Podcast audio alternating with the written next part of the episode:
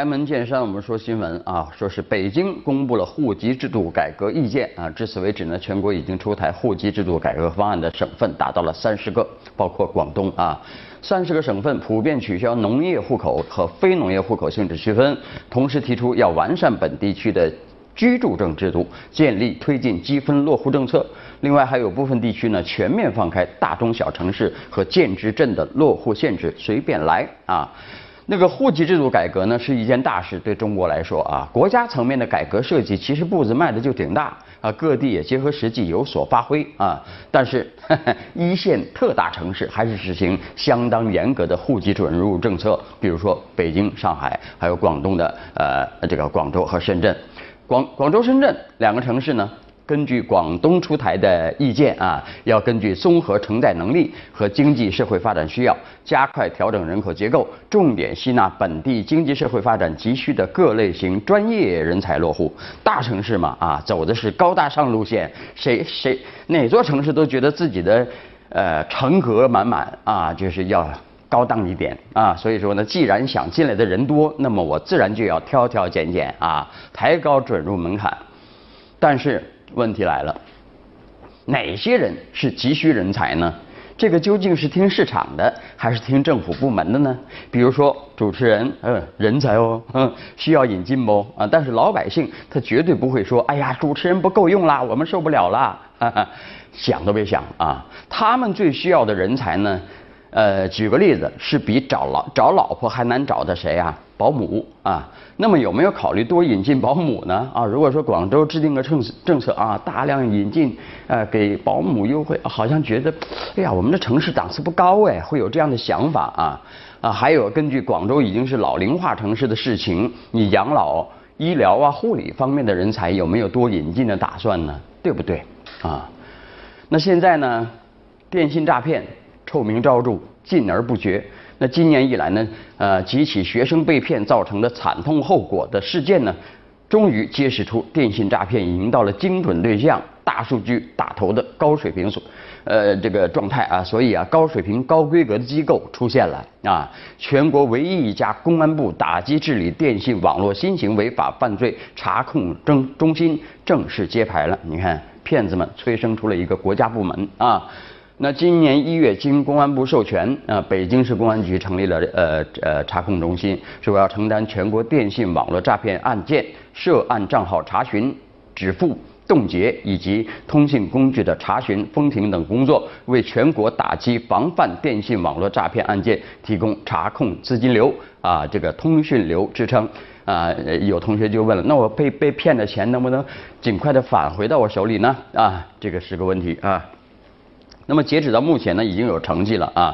这个中心呢，已经冻结全国涉案账户四十多万个，冻结资金十一亿余元啊！通过工作减少群众损失十八亿啊！关停涉案手机号码十三十三万个，还有四百个号码啊，四零零号码不是四百个号码，四零零号码呢近三万个，处理伪基站假链接一万多个，那效果如何？我们还得继续等等看啊！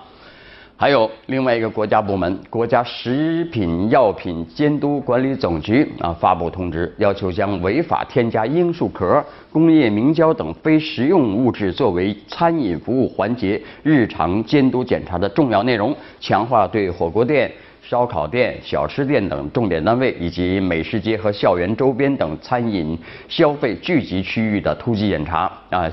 呃，最近几年情况怎么样呢？这个各部门会同公安等部门陆续查处了一批使用罂粟壳啊，就是大烟壳、鸦片壳啊作为食品调味料的违法违规行为，但是呢，还是发现。部分餐饮服务单位在自制火锅底料、自制调味料时存在违法添加的行为啊，违法行为。所以说，吃货们请注意了啊！如果是非理性的爱上了某个店的火锅，如果不是因为老板娘特别漂亮等因素的影响呢，那么你很可能是上瘾了，上了上的什么瘾呢？鸦片瘾、大烟瘾啊！你要说现在什么人最最习惯撒谎啊？就是熊孩子不懂事，老撒谎，或者坏人骗子老撒谎，未尽然啊。其实呢，有时候有有些有组织的撒谎现象啊，比方说国家食品药品监督管理总局。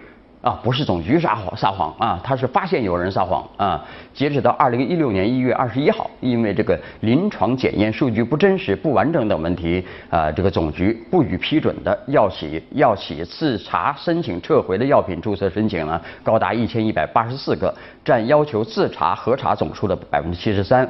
啊，这个是什么意思呢？就是那些药品那个数据造假，你来申报新药。总局当然不干了，对不对啊？这个《京华时报》有评论，是什么造成了新药试验集体失德？啊，新药试验关乎呃患者的健康乃至生命啊，你这这还造假，是集体渎职啊啊！为什么会有这样的事情发生呢？首先分析了啊，不能回避的就是利益诱惑，任何药品上市都无法回避临床试验，这其中的经济利益不言而喻。呃，一些厂家而言呢，临床试验呃可否顺利通过，很有些不成功便成仁的意味啊。保证药品试验成功，正是这部分厂家造假的强大动力。与此相对应的是，呃，承担相关试验的医院也很看重这部分利益。和欧美国家不同，我们的医院啊，要想获得临床药品试验资格，要有相应的硬件或者呃软件支做支撑。可以说呢，药品试验资格本身也是医院学术地位的一种体现啊，其中暗含许多软利益啊。当然，软利益。也软的利益呢，要变成硬利益、真利益，呃，少不了通过一粒粒呃试验病例来获得。而临临床试验的机会呢，很多时候又需要竞争性入组啊。所以说呢，你看医院就很稀罕，到我这来试新药吧，啊，这个利益是大大的啊。所以说呢，这是一个利益的一方。所以说，这种试验人员和厂家利益高度一致的情况呢，很容易让彼此成为利益共同体，为了利益相互帮衬啊。还有一个问题什么呢？日益浮躁的学术氛围也滋养了造假的环境啊。所谓君子爱财，取之有道嘛。如果置身其中的人员能恪守职业道德。呃，虚假数据还是会被及时屏蔽的。问题是这几年学术造假几乎成为一些科研团队的习惯了。根据试验结果罗呃结论罗列试验数据，成为他们科研的一部分啊。在这样一种学术氛围中成长起来的试验人员或者医生啊，他这个这这个他们怎么可能不成为虚假数据大行其道的帮凶呢？最后，监管监管机制，你究竟做的怎么样？对吧？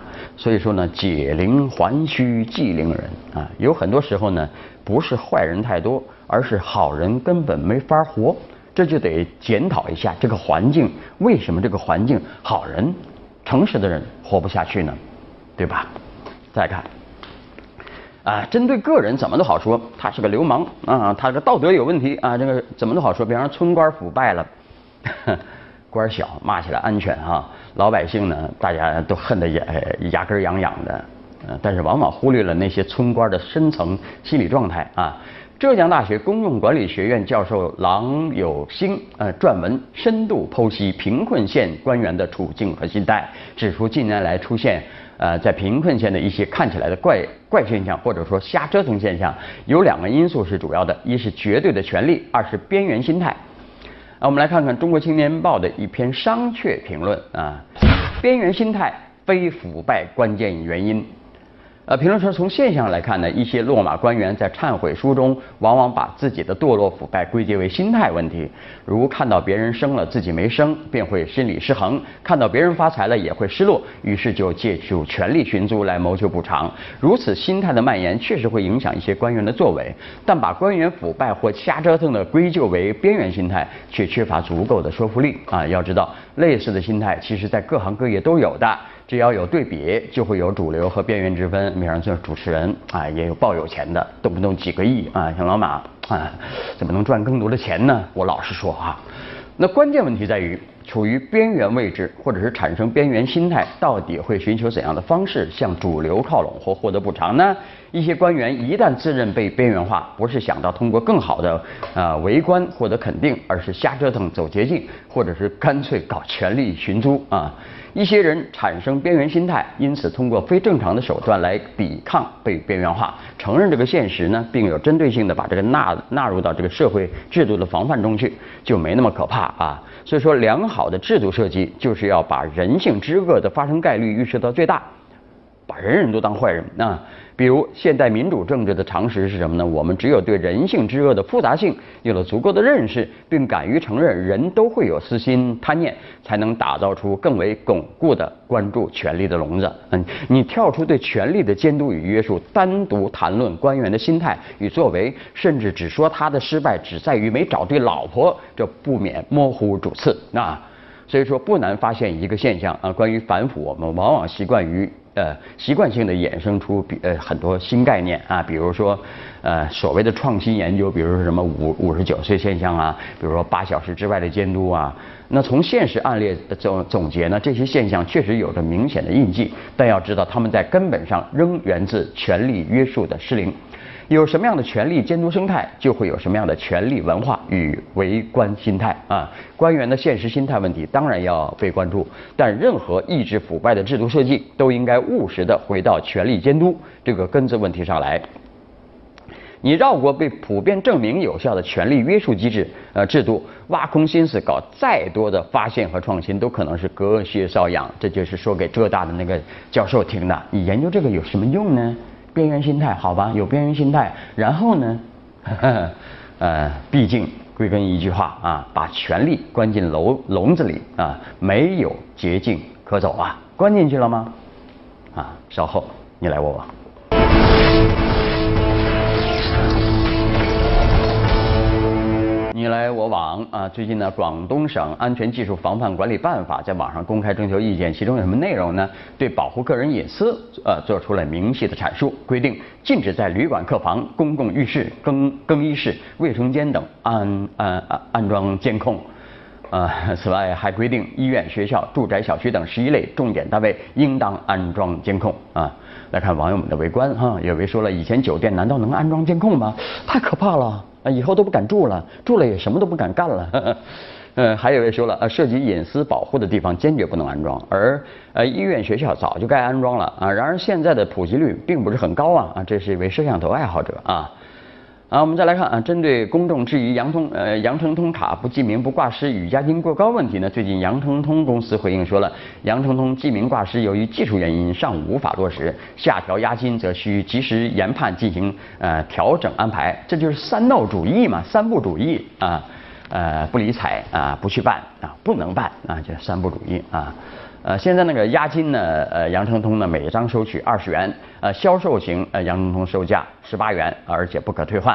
我们来看大家怎么围观这事儿啊？有位说技术不是壁垒，只是利益不想被触动；还有一位说把市民的要求全列出来，做不到就换企业，公开招标，你技术不行就让技术行的企业去做，比方说马云，比方说腾讯，让他们来做，搞什么鬼杨成通嘛，对吧？那技术那么落后，一家之言哈。好，再来看。最近呢，北京市政府发布进一步推进户籍制度改革的实施意见啊，这个户口户籍制度改革非常之重要。我跟你说，你你自己没感觉，实际上对中国的进步的进程来说非常意义重大啊。三十多个省份已出台户籍制度改革方案了啊。我们来看网友们的围观，有位说农业户口估计就只有土地及住宅地是自己的这一点好处，现在要统一，是否能享受对等的福利保障呢？还有位说，应该研究如何逐步取消各种户籍限制，如何解决流动性的问题，而不是简单取消户口区分即可。好了，那今天节目就这样，明天晚上我们接着聊，拜拜。看着你和他走到我面前，微笑的对我说声好久不见。如果当初没有。我的决绝。